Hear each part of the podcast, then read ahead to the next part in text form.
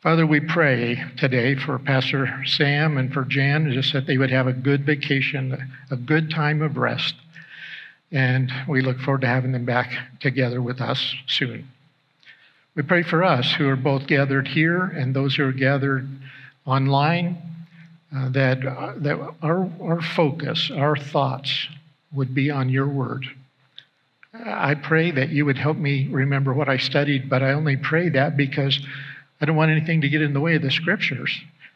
And so thank you, Lord, for the truth, for the scriptures, that we have it written down, that we can read it every single day, and we give you thanks and praise. Thank you that our salvation is by faith alone.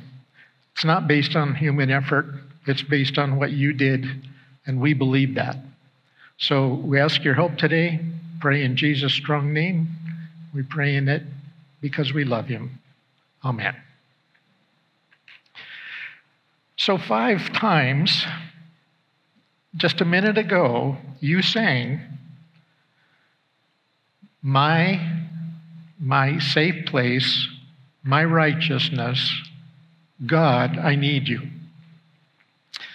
So my question is, first of all, it's just a minor thing, is I hope when you sing, I happen to love that song, right? My defense, my righteousness, oh Lord, how I need you. I love that song. I asked Pastor John to sing it specifically for this morning.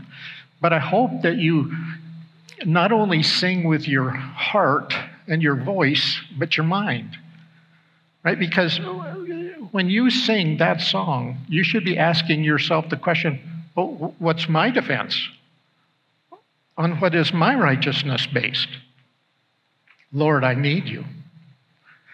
And I hope you sing with your mind as well as your voice. And so my question today is, okay, you're going to stand before the Lord someday, and you're going to give an account, and you're going to declare that you love him. And he's going to say, by the way, what's your defense? On what is your righteousness based? And the message this morning is about a righteousness by faith alone. And then we'll see one consequence that leads to it, adoption. Justification by faith alone. Now, you can't help but study that subject, but you end up in the book of Genesis, believe it or not, because it is there, in the very first place, it's mentioned that our righteousness is by faith. God declares us righteous by faith alone. And so we have the story of Abraham, chapter 15. There's this miracle baby that is to come, right? He's 99. She's past menopause. They cannot have children, and yet Isaac is born to them. And Isaac was a child of promise, right? Chapter 15, God said, your kids are going to be like the stars of the sky, the sand of the shore. That's how many kids you're going to have, through Isaac. Well, then you come to chapter 22, and Abraham and Isaac go up into a high place that God picks out. And there, Abraham is to offer Isaac, his only son, the son of promise. He's to offer him as a sacrifice to the Lord. And in Genesis 22 and verse 5, Abraham makes what I take to be one of the great faith statements of all the Bible. He said, we will go and worship, and we will come back to you. That is, my son and I will go up to the mountain. I'm going to sacrifice him, and then we're going to come back. How could that be? Well, simple. Because he believed that God would raise even the dead, even Isaac, if it was necessary to keep his promise. You see, Abraham is held out to us as an example, number one, exhibit A of justification, righteousness that comes through faith and faith alone. And of course, God didn't require that of him.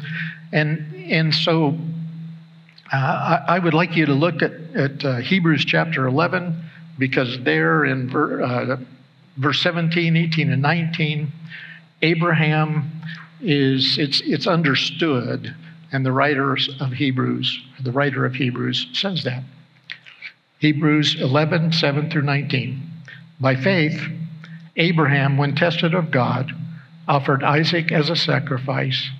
He who had embraced the promises was about to sacrifice his one and only son. Even though God had said to him, "It is through Isaac that your offspring will be reckoned." And Abraham reasoned that God could even raise the dead, and so in a sense, or in a manner of speaking, he did receive Isaac back from the dead. You see, Abraham believed in God. He believed God would keep his promises no matter what. And isn't that, in essence, the gospel, that we believe in Jesus Christ, that he died for us, and that our hope is in him no matter what? So the Apostle Paul, referring to this very same incident, tells us in chapter 4 of Romans, here's what Paul writes. Yet he, that is Abraham, did not waver through unbelief regarding the promise of God, but was strengthened in his faith and gave glory to God, being fully persuaded that God had the power to do what he had promised. That is why it was credited to him as righteousness. The words, "it was credited to him," were not written for him alone, but also for us, to whom God will credit righteousness, for us who believe in him who raised Jesus our Lord from the dead. He was delivered over to death for our sins and was raised to life for our justification. So the Apostle Paul, the writer of the book of Hebrews, declares over and over, our righteousness before God Almighty, who is altogether holy and altogether sinless and altogether righteous, our righteousness is based on faith. And so, repeated twice in this very passage, it says, it was credited. Now, that's a legal term. You kind of need to divorce yourself just a little bit, put us in a courtroom setting. We appear before a judge. I have a good friend. His name is Pat. He's a retired judge. So let's pretend for a moment that I did something that was horribly, horribly wrong. Pick something. Let's say I murdered somebody. And I appear before a judge. I appear before him, Pat. And Pat has every reason before the law to declare me guilty. I am guilty as can be. And yet he says, somebody has paid the price. Somebody who was innocent became guilty for your sake. And he declares me righteous in the sight of the law. Now, I'm going to ask you to make a little distinction here, right? It's not just that I'm declared righteous. You can use the word credited or accounted, or if you're a theologian, you can use the word imputed. But the bottom line is God credits me with righteousness that is not my own. And here's the distinction, and this may be slicing it too fine for you, I don't know. The Bible does not say that I am made righteous. You say, well, big difference. What's the difference? Made righteous, declared righteous. And I would argue that there's a huge difference. If I stood before the judge and he made me righteous, well, that would be good for that offense, right? Until I sinned again, till I offended again. And then I would need to be declared righteous or made righteous all over again. And that is why in one branch of religion, Christ is offered as a sacrifice in every service, and he is sacrificed again so that you can be saved again. And I think declaration or imputation or God's accounting to us as righteous is incredibly important. Now, I have here for you a little bit of a definition. Follow along on the screen. Justification by faith alone, is the act of God in bringing sinners into a right relationship with himself through forgiveness of sins. It is a declarative act of God by which he establishes persons as righteous, that is, in right and true relationship to himself. Okay, let me say it one more time. Justification by faith alone is the act of God in bringing sinners into a right relationship with himself through forgiveness of sins. It is the declarative act of God by which he establishes persons as righteous, that is, in right and true relationship with himself. Now, that's a long definition. I understand that. But I think it's terribly important. And it's hard for me to even believe this, but it's true in history. 500 years ago at the Reformation, people died for this truth.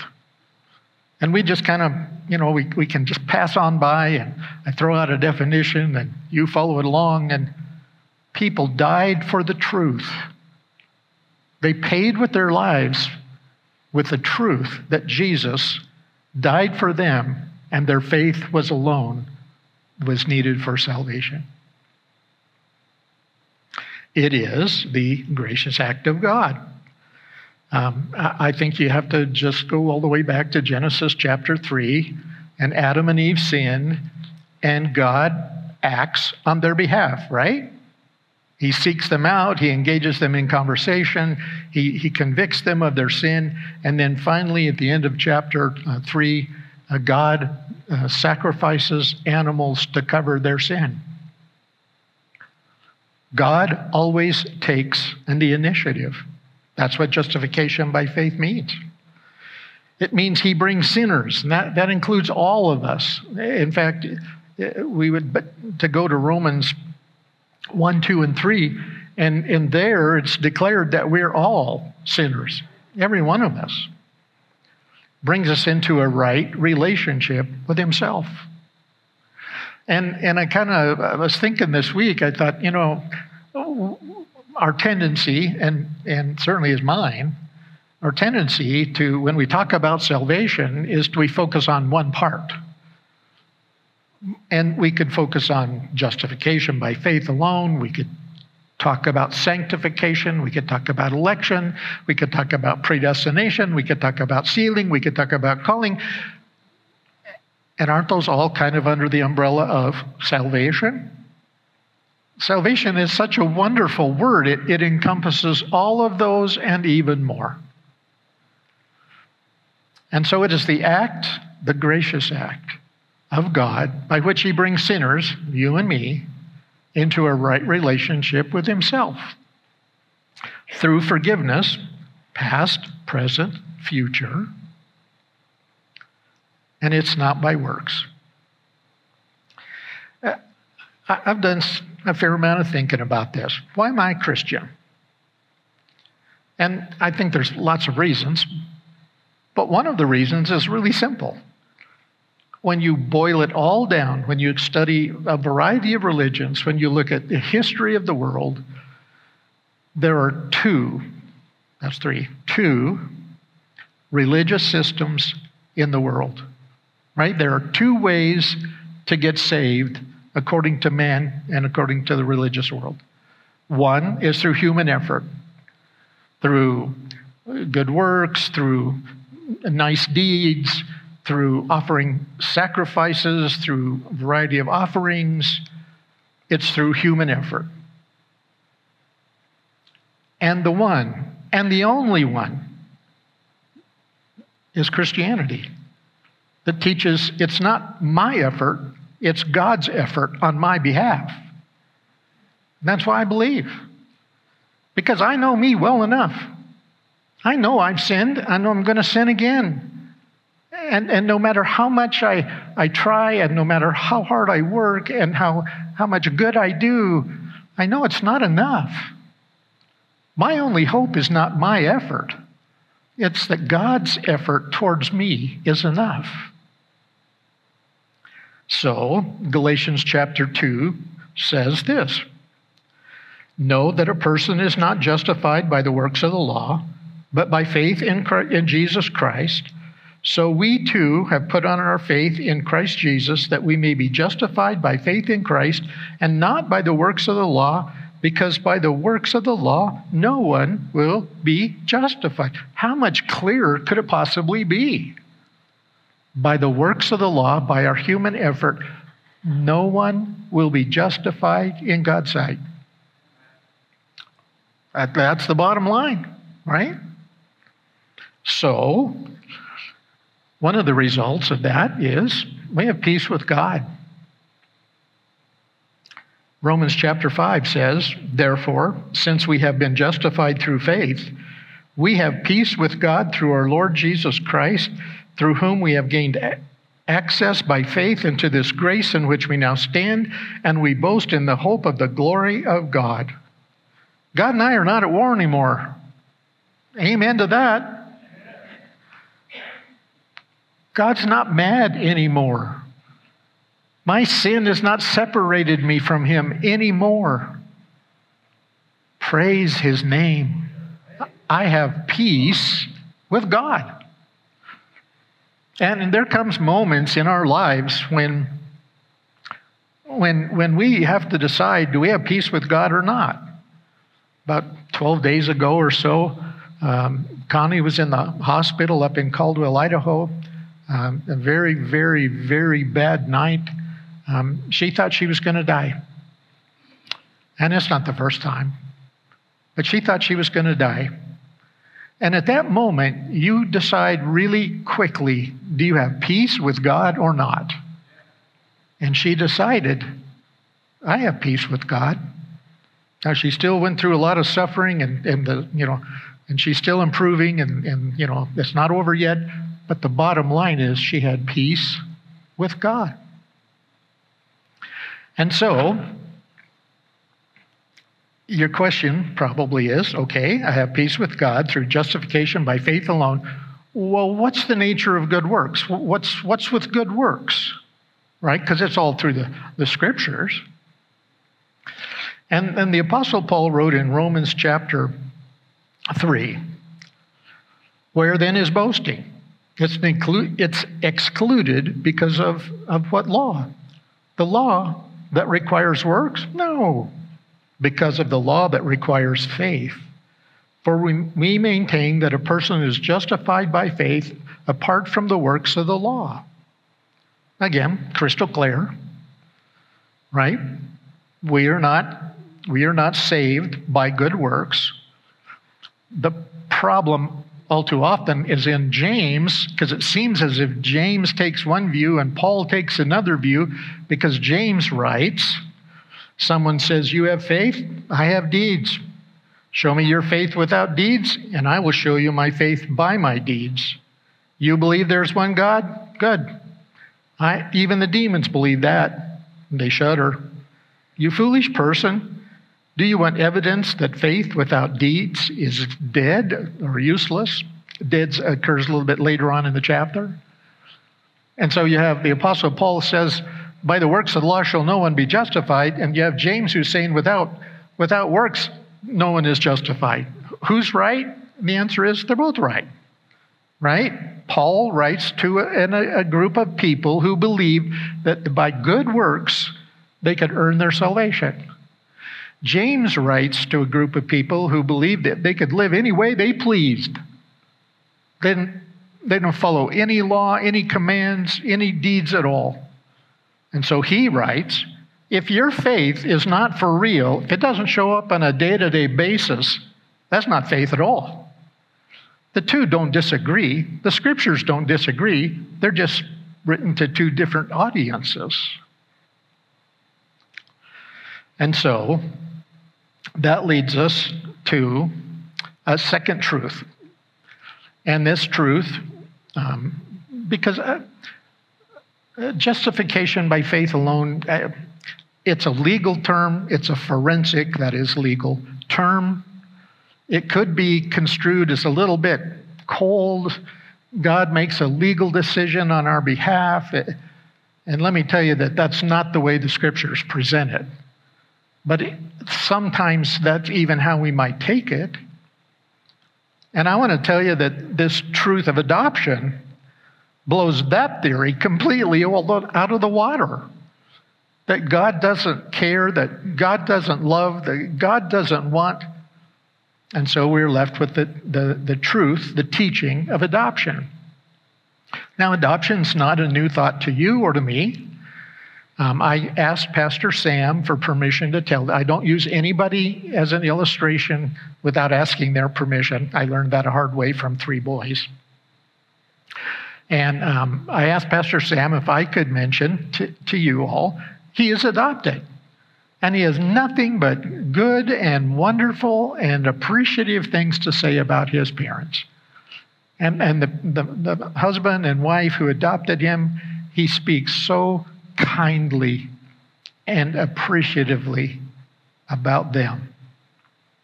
And when adoption works, I can't think of a better example of God's love, right?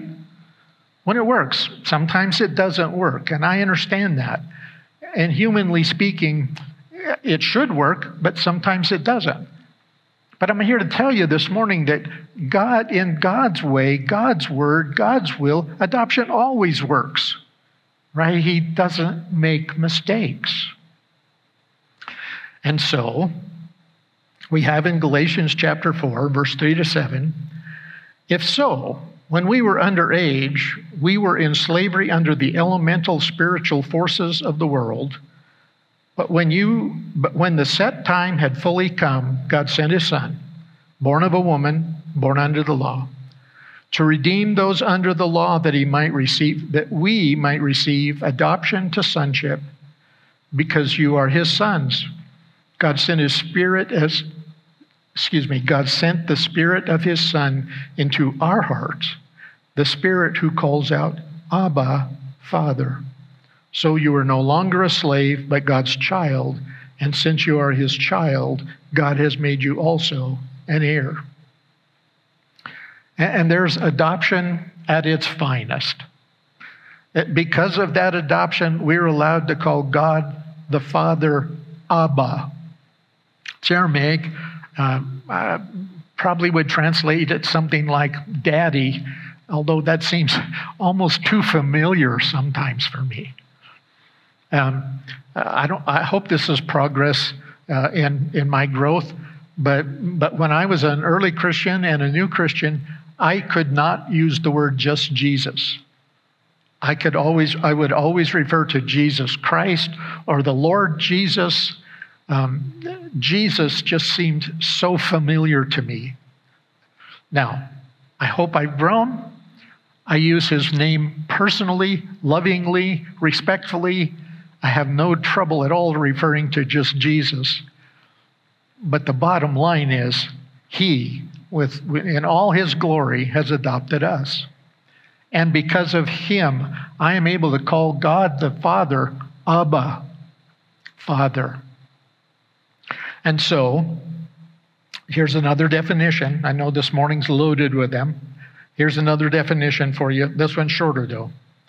Adoption is the legal process of the taking of another's child and lovingly bringing it up as your own. It's the legally taking of another's child and lovingly bringing it up as your own. Adoption, what a perfect, perfect picture of the relationship between the believer and God the Father. And so I just jotted down a few things about adoption. Number one, we're wanted. Now, somebody made a decision for an adoption to take place. God chose us. And I have some dear friends who went to an orphanage in another country, and they went through the whole orphanage, and they picked out one child, and they adopted him. He chose us. He chose you. And you are a full son or daughter. right? God doesn't have any stepchildren. Now, many of us grew up in homes of divorce, or perhaps our parents are remarried, and so we're stepchildren. But God doesn't have any stepchildren.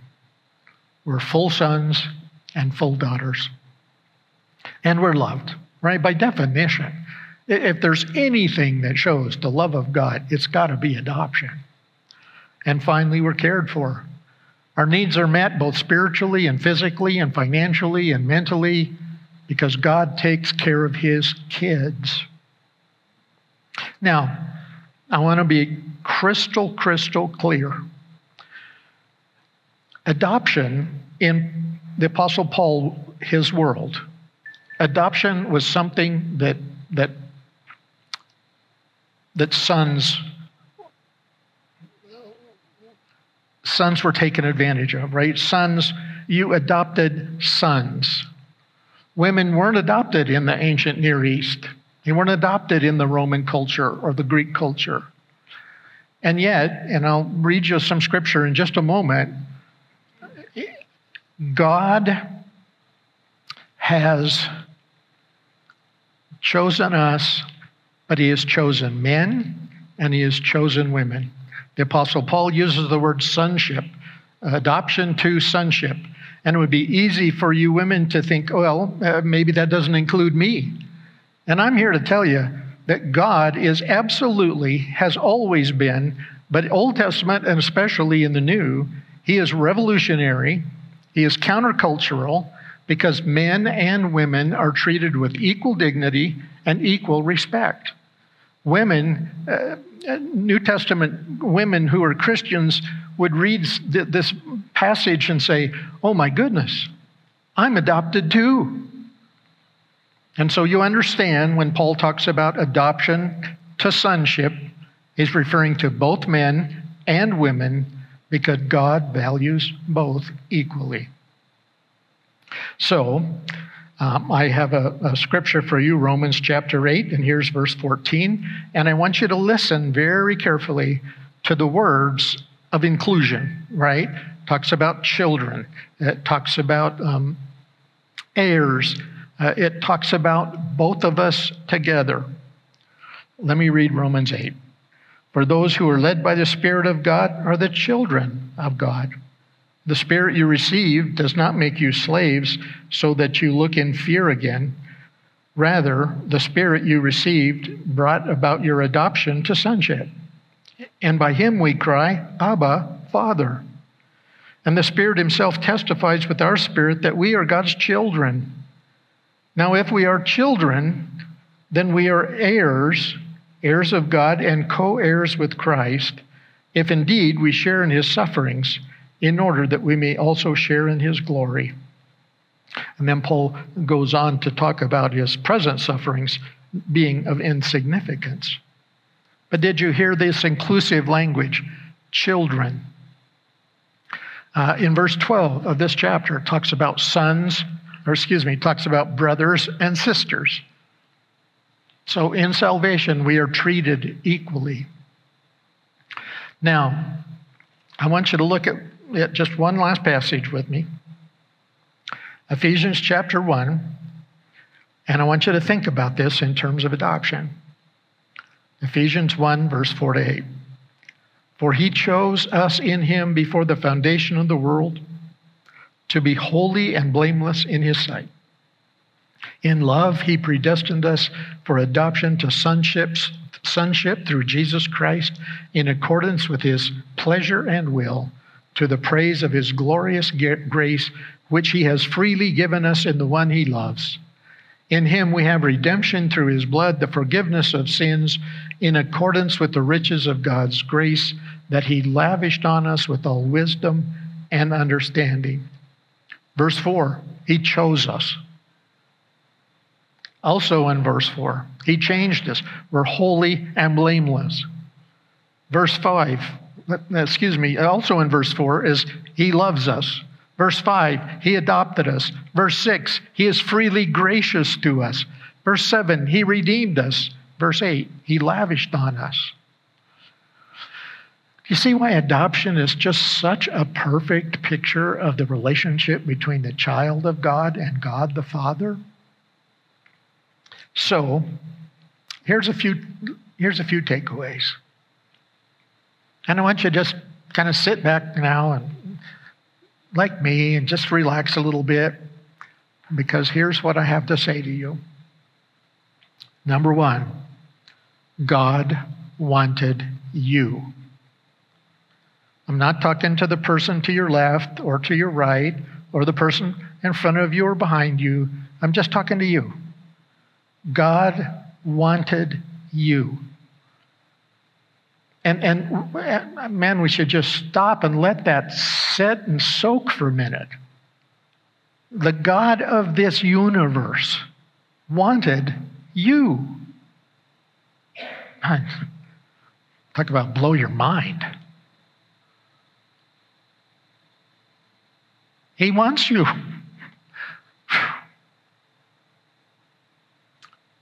And God chose you. He chose you. Out of all the people in the world, people who, quite frankly, are better than you and more special than you and nicer than you, and He chose you. He wants you. He chose you. And He chose you to be a full son or a full daughter.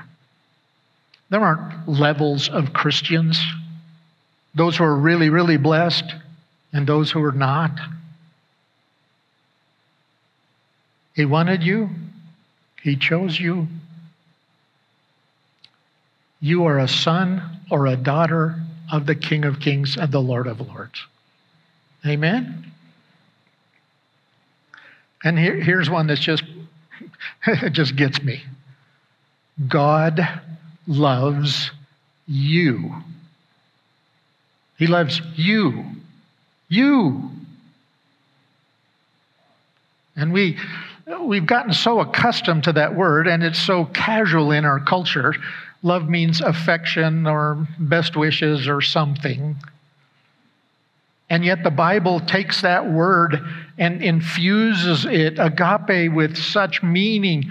There was four words in that culture that the writers of Scripture could have chosen to speak of God's love, His abiding care and love for you. Could have chosen the word for family love, but He didn't.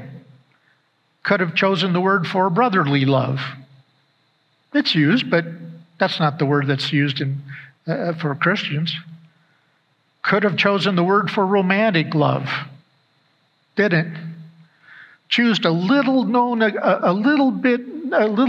word called agape and infused it with the meaning of the cross.